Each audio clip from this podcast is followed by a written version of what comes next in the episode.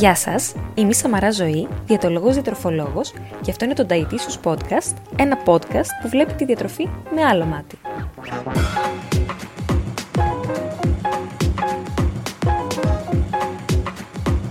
Στόχος μου είναι μέσα από κάθε επεισόδιο του Dietitious Podcast να ταυτιστείτε, να διαφωνήσετε, να προβληματιστείτε και να εμπλουτίσετε τις γνώσεις σας για τη διατροφή.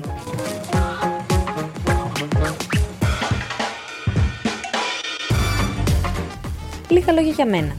Είμαι διαιτολόγος διατροφολόγο, τυχιούχος Χαρκοπίου Πανεπιστημίου, με μεταπτυχιακό στη διατροφή και άσκηση και με εξειδίκευση στις διατροφικές διαταραχές.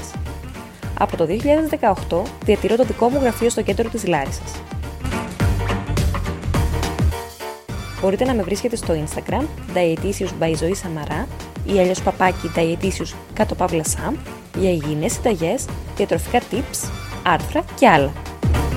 Θα χαρώ να τα πούμε από εκεί.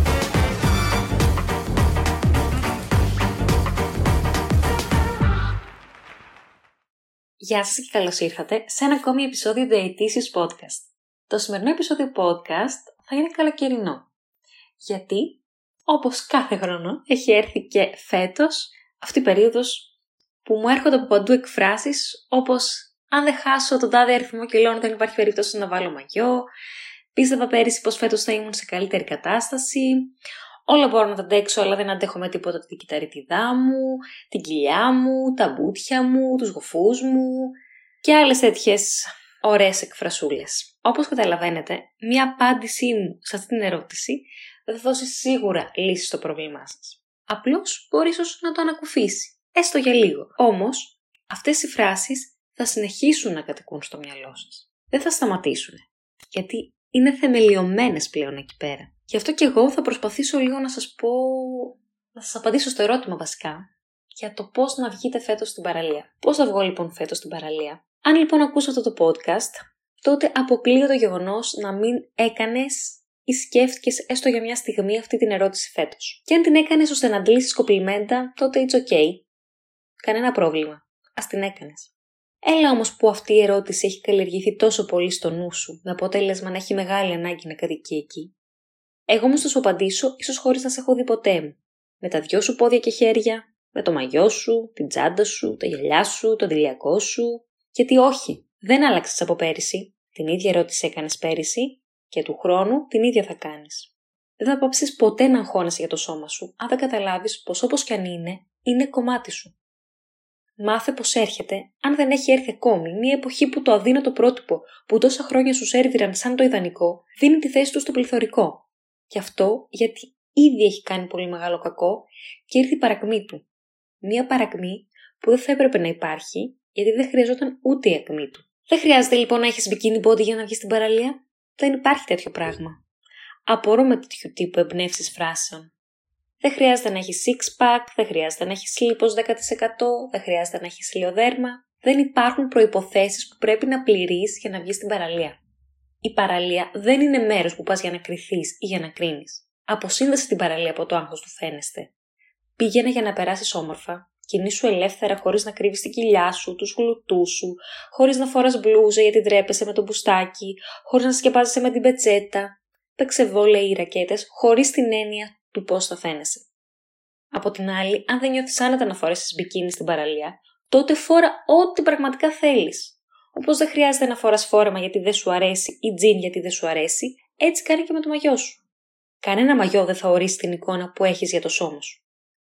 Για να μην με παρεξηγήσεις όμως, δεν σου λέω πως το να θες να χάσεις βάρος ή να θες να μειώσεις την κυταρίτιδά σου είναι λάθος. Σου λέω πως αν ο λόγος που θέλεις να το κάνεις είναι για να αλλάξουν οι άλλοι τον τρόπο που σε αντιμετωπίζουν, είναι λάθος. Θες να χάσεις κιλά, τέλεια. Θες να πάρεις, υπέροχα. Αλλά κάτω για σένα. Μην το κάνεις για το πώς θα σε βλέπει ο απέναντί σου ή για το πώς θα κάνεις αυτή την πασαρέλα στην παραλία. Σταμάτε λοιπόν τη δίαιτα του αγκουριού ή το οποιοδήποτε ντόκτορ διάβασε στο ίντερνετ και φτιάξε τη σχέση σου με το φαγητό. Απόλαυσέ το και μην το κάνεις εχθρό όπως σου έμαθαν. Αυτά λοιπόν τώρα που σας είπα είναι από ένα blog post που είχα κάνει όταν είχα πρωτοκάνει το blog μου Δηλαδή το blog πρέπει να το είχα κάνει γύρω στο 2012, αυτό το, το κείμενο το είχα γράψει γύρω στο 2014 νομίζω. Και τώρα έχουμε 22. Και δεν έχει αλλάξει τίποτα. αυτό είναι που με τρομάζει, ότι δεν έχει αλλάξει τίποτα, ότι όλη την ώρα προσπαθούμε να το κάνουμε να αλλάξει, ε, αλλά είμαστε μειοψηφία εμείς που το προσπαθούμε αυτό και δεν αλλάζει και γενικώς με ανησυχεί πάρα πολύ αυτή η κατάσταση γιατί με αφορμή αυτό το κείμενο που το είχα αναρτήσει και στο Instagram μου, σας α, ρώτησα αν θα θέλετε να μου πείτε κάποιες δικές σας προσωπικές έτσι, εμπειρίες από την έκθεση σας στην παραλία και το πώς βλέπετε εσείς και πώς αντιμετωπίζετε εσείς αυτή την κατάσταση, αν σας αγχώνει αυτή η κατάσταση, αν μπορεί να αλλάξει όλη σας τη διάθεση, αν μπορεί να στερηθείτε εξόδου στην παραλία με αγαπημένους φίλους εξαιτίας του ότι ντρέπεστε να βγείτε. Και μου στείλατε, μου στείλατε αρκετοί. Σας ευχαριστώ πάρα πολύ γι' αυτό. Οπότε εδώ θα σας διαβάσω κάποια από τα κείμενα, από τα δικά σας κείμενα, από αυτά που μου στείλατε εσείς και ξεκινάω. Είμαι 16 και προφανώς ως έφηβη έχω άγχος για το σώμα μου. Το τελευταίο χρόνο πήρα κάποια κιλά, άρα και λίπος λόγω διαταραχής, με αποτέλεσμα να υπερσκέφτομαι τα πάντα μιας και ήρθε καλοκαίρι. Εκεί που άρχισα κάπως να συμβιβάζομαι με την εικόνα μου, μου λέει η γιαγιά μου πως με είδε με το σορτσάκι και τρόμαξε που με είδε με κυταρίτιδα. Και ο μπαμπάς μου να πενεύει τον εαυτό του που χάνει κιλά, ενώ εγώ παχαίνω και κάνω μπούτια και κόλλους όπως λέει. Την επόμενη εβδομάδα με πήρε η κολλητή μου και πήγαμε στη θάλασσα. Φορούσα πικίνη από πέρσι. Σε μια φάση, πως καθόμουν στη ξαπλώστρα, έρχεται ένας συνομιλίκο, υποθέτω, και μου κάνει ότι έχω κάτι τρύπες στα μπούτια από πίσω μου, εννοώντας την κυταρίτιδα. Εγώ, αν και τράπηκα, του είπα ποιος τον ρώτησε και έφυγε, αλλά ακόμη ένιωθα την ταπείνωση. Να μην τα πολυλογώ, ήμουν όλη την υπόλοιπη ώρα βαθιά στη θάλασσα για να μην με παρατηρήσει κανείς μέχρι να φύγω. Δεν θα σχολιάζω πολύ την κάθε ιστορία. Εδώ θα πω ένα μπράβο σε σένα που αν και είσαι έφηβη 16 χρονών, είχες το θάρρος και απάντησες στον ξένο που ήρθε και έκανε αυτό το τόσο κακοπροαίρετο σχόλιο, που δεν σε ήξερε και όμως μπήκε στον κόπο, σηκώθηκε από τη θέση του για να έρθει να κάνει το αρνητικό σχόλιο σε κάποιον. Και δεν καταλαβαίνω για ποιο λόγο να το κάνεις αυτό, τι κίνητρο έχεις, τι καλό θα σου προσφέρει, πού θα σε βοηθήσει το να κάνεις τέτοιο κακοπροαίρετο σχόλιο σε κάποιον άλλον. Και δεν το δικαιολογώ με τον νεαρό της ηλικίας, όχι. Όχι, δεν θα δώσω αυτή τη δικαιολογία. Γιατί γενικώς προσπαθώ να μην είμαι επικριτική ούτε με τους θήτες, δηλαδή ούτε με τα άτομα τα οποία κάνουν το αρνητικό σχόλιο. Γιατί ξέρω ότι και αυτοί έχουν μεγαλώσει σε μια τέτοια κοινωνία που έτσι μας έχει μάθει να μιλάμε. Ωστόσο, ωστόσο, αν πρέπει να είμαι με κάποιον, σίγουρα θα είμαι με το θύμα και όχι με το θήτη. Και αυτός που κάνει το αρνητικό σχόλιο θα πρέπει πάντα να δέχεται απάντηση για να μην συνεχίζεται αυτό το πράγμα που είναι αέναο και γίνεται χωρίς σταματημό τόσα χρόνια και συνεχίζει και θα συνεχίζει. Η επόμενη ιστορία σας. Δύσκολη πρόκληση στο μπάνιο στη θάλασσα για τους παχύσαρκου. Σαφώς έχεις τη διέστηση, ίσως και ψευδέστηση, ότι άμα τη εμφανίσεις σου, τα υποτιμητικά και επικριτικά βλέμματα θα πέσουν πάνω σου. Οπότε, είτε απλά δεν κοιτάς γύρω σου, βουτάς, κολυμπάς, κάνεις πως το απολαμβάνεις, σε παρένθεση καθόλου, μετά άλλος ένας γολγοθάς για να βγεις από τη θάλασσα μέχρι να φτάσει η ώρα να φύγεις και να ηρεμήσεις, είτε απλά τα μπάνια σου στη θάλασσα θα είναι μετρημένα στα δάχτυλα του ενός χεριού, όπου εκεί έχεις άλλου είδους γολγοθά. Το τι θα πεις ως δικαιολογία για να μην πας στη θάλασσα με την παρέα, την οικογένεια, τους συγγενείς, ή αν πας τελικά, θα πας για την παρέα χωρίς να κολυμπήσεις. Άρα γενικά, το καλοκαίρι ανήκει στους αδύνατους. Και θέλω να σας κάνω εσάς μια ερώτηση. Θεωρείτε πραγματικά ότι το καλοκαίρι ανήκει στους αδύνατους; Και αν όχι, γιατί δεν το θεωρείτε; Αν όχι και δεν το έχετε νιώσει ποτέ ότι το καλοκαίρι ανήκει στους αδύνατους, πώς αισθάνεστε όταν γίνεται στην παραλία; Έχετε νιώσει έστω το 1% από αυτά που λένε στα μηνύματά τους αυτά τα άτομα; Έχετε νιώσει το πώς είναι να προσπαθείς να βρεις την κατάλληλη δικαιολογία για να μην καταλάβουν οι φίλοι σου και συγγενείς σου ότι δεν θες να πας για αυτό το λόγο, για να μην δείξεις την αδυναμία, για να μην αρχίσεις και ακούς ότι είσαι μια χαρά και ότι δεν έγινε κάτι και μην τους κοιτάς, μην τους δίνεις σημασία και ότι έλα τώρα θα περάσουμε πολύ ωραία και κανείς δεν θα σε κοιτάξει. Ξέρεις πώς ακούγεται όλο αυτό στα αυτιά ενός ατόμου που έχει δεχτεί τέτοια σχόλια. Ακούγεται ένα μπλα μπλα μπλα μπλα μπλα. Δεν σε πιστεύω για όλο αυτό που μου λες. Οπότε ναι, και εγώ θα συμφωνήσω με σένα αυτό που λες, ότι το καλοκαίρι ανήκει στους αδυνάτους. Δεν θα έπρεπε, όμως ανήκει στους αδυνάτους, γιατί έτσι το έχουμε καταντήσει. Εδώ έχουμε μια πολύ μικρή ιστορία που μου λέει: Η πιο συνηθισμένη είναι σχόλια του τύπου Αυτό το μαγιό δεν είναι για σένα, είναι για πιο γυμνασμένους κόλλου. Και εγώ θα απαντήσω εδώ πέρα: Αυτό το μαγιό είναι για όποιον θέλει και όποιον του αρέσει. Εγώ έχω μεγαλώσει με άρθρα του τύπου αυτό το αντίσημο ταιριάζει στα σώματα με μεγάλη περιφέρεια. Βάλτε αυτό το μαγιό και ανακρύψετε τα ψωμάκια σας. Ε, όχι απλά δεν θέλω να ξαναδώ τέτοιο άρθρο. Άμα βλέπω, άμα έχω οπτική επαφή με ένα τέτοιο άρθρο, πατάω report. Δεν καταλάβατε. Ε, δεν έχω καμία ανοχή σε αυτές τις μπουρδες. Επόμενη ιστορία.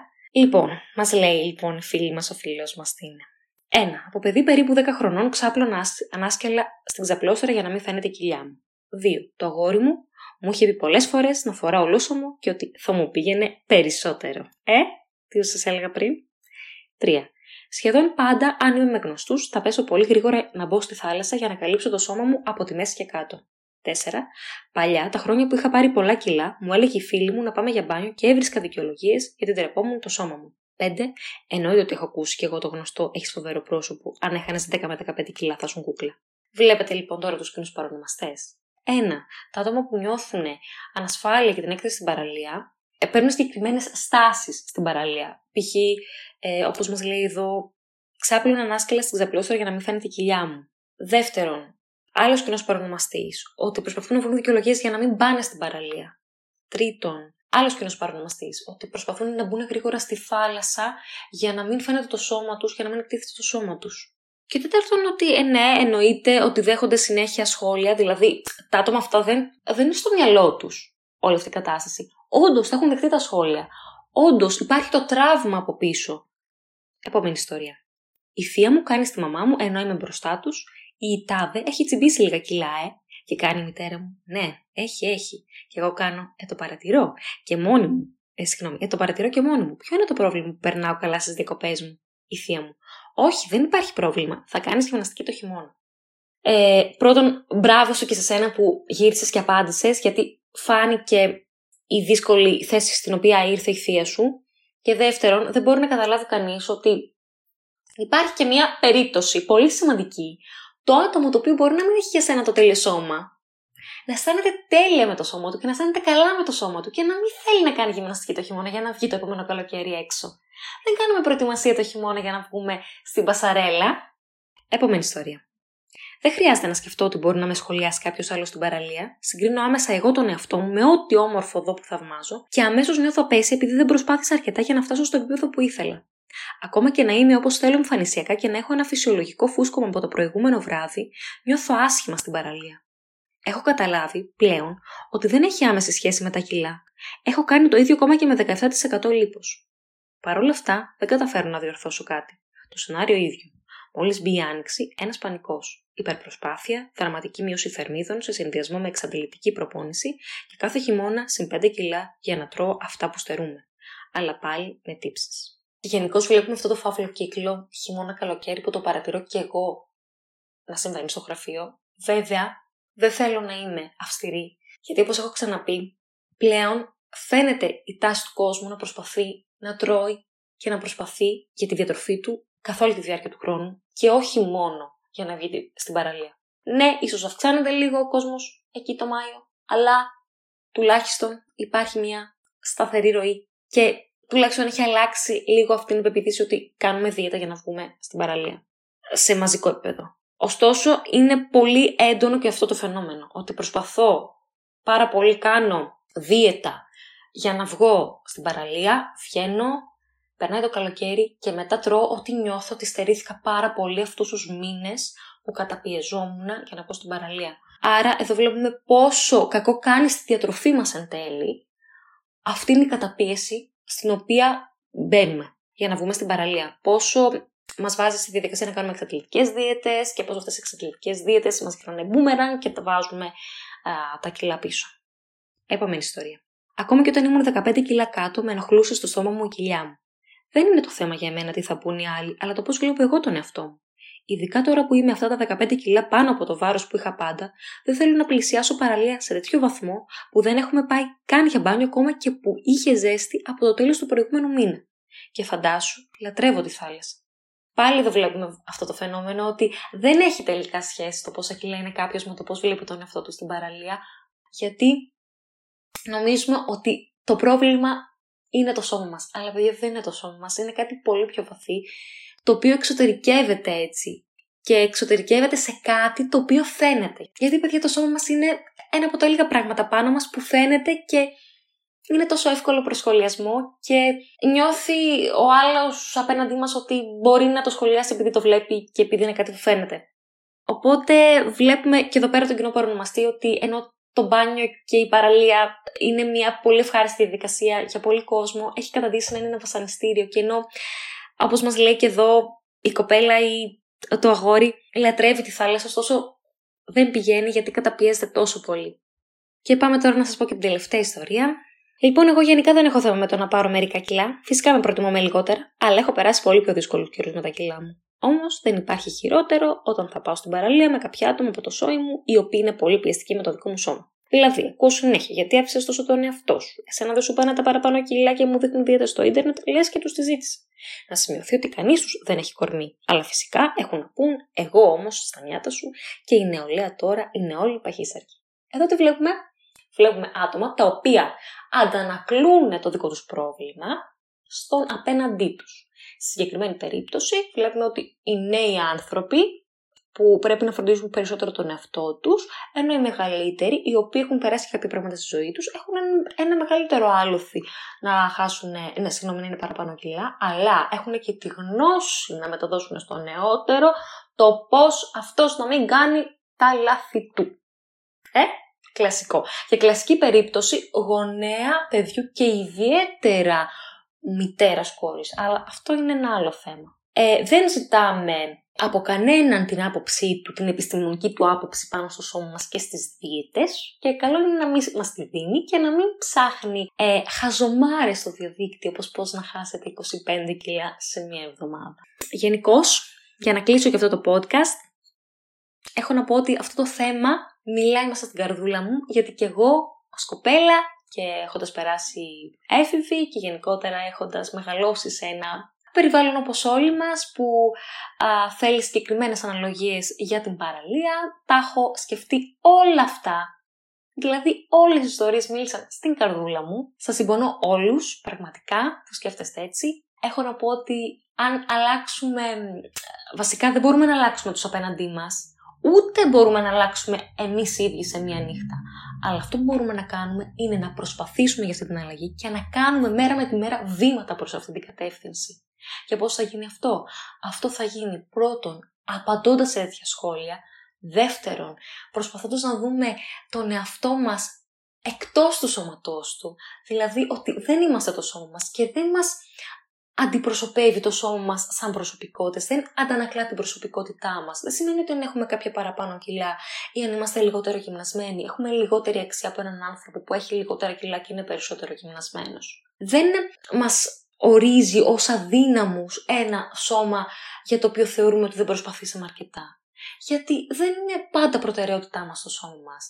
Δεν είναι η ζωή μας το σώμα μας. Μπορεί να είχαμε ένα δύσκολο χειμώνα και να μην θέλαμε να κάνουμε διατροφή για πολύ βάρους. Μπορεί να είχαμε ένα τέλειο χειμώνα και να περάσαμε τέλεια και να είχαμε πολλές κοινωνικές εξόδους που ε, είχαν λίγο παραπάνω φαγητάκι, λίγο παραπάνω ποτάκι και να αφήσαμε λίγο πιο πίσω το σώμα μας. Μπορεί να μην θέλουμε αυτή την περίοδο να προσπαθήσουμε γι' αυτό. Δεν είναι κακό. Δεν μπορεί να είμαστε 365 μέρες το χρόνο διατεθειμένοι να θέλουμε να χάσουμε κιλά. Ακόμα και αν θέλουμε να αποκτήσουμε αυτό το ιδεατό σώμα, μπορεί να μην είμαστε διατεθειμένοι να προσπαθήσουμε γι' αυτό. Γι' αυτό το λέω πάντα στους διατομενούς μου όταν τους βλέπω να κάπως ότι έχουν χάσει το κίνητρο. Μήπως αυτή είναι η περίοδο, δεν είναι η κατάλληλη περίοδος για σένα για να προσπαθήσεις να χάσεις κιλά. Ναι, φυσικά θέλεις να τα χάσεις, το καταλαβαίνω. Εννοείται. Αλλά μπορεί να μην μπορείς. Απλώς να σου επιτάσσεται λόγω της κοινωνίας, λόγω των προτύπων, λόγω των σχολείων που σου κάνουν. Άρα, ένα βήμα προς τη βελτίωση. Στη βελτίωση του εαυτού μας. Αν λοιπόν εσύ έχεις φτάσει σε αυτό το σημείο του podcast και Είσαι από αυτούς που βγαίνουν στην παραλία, κάθονται στην ξαπλώστρα και κοιτάνε ποιος περνάει μπροστά και κοιτάνε που έχει την ατέλεια για να του την επισημάνουν στην παρέα τους, έτσι, όχι στον ίδιο.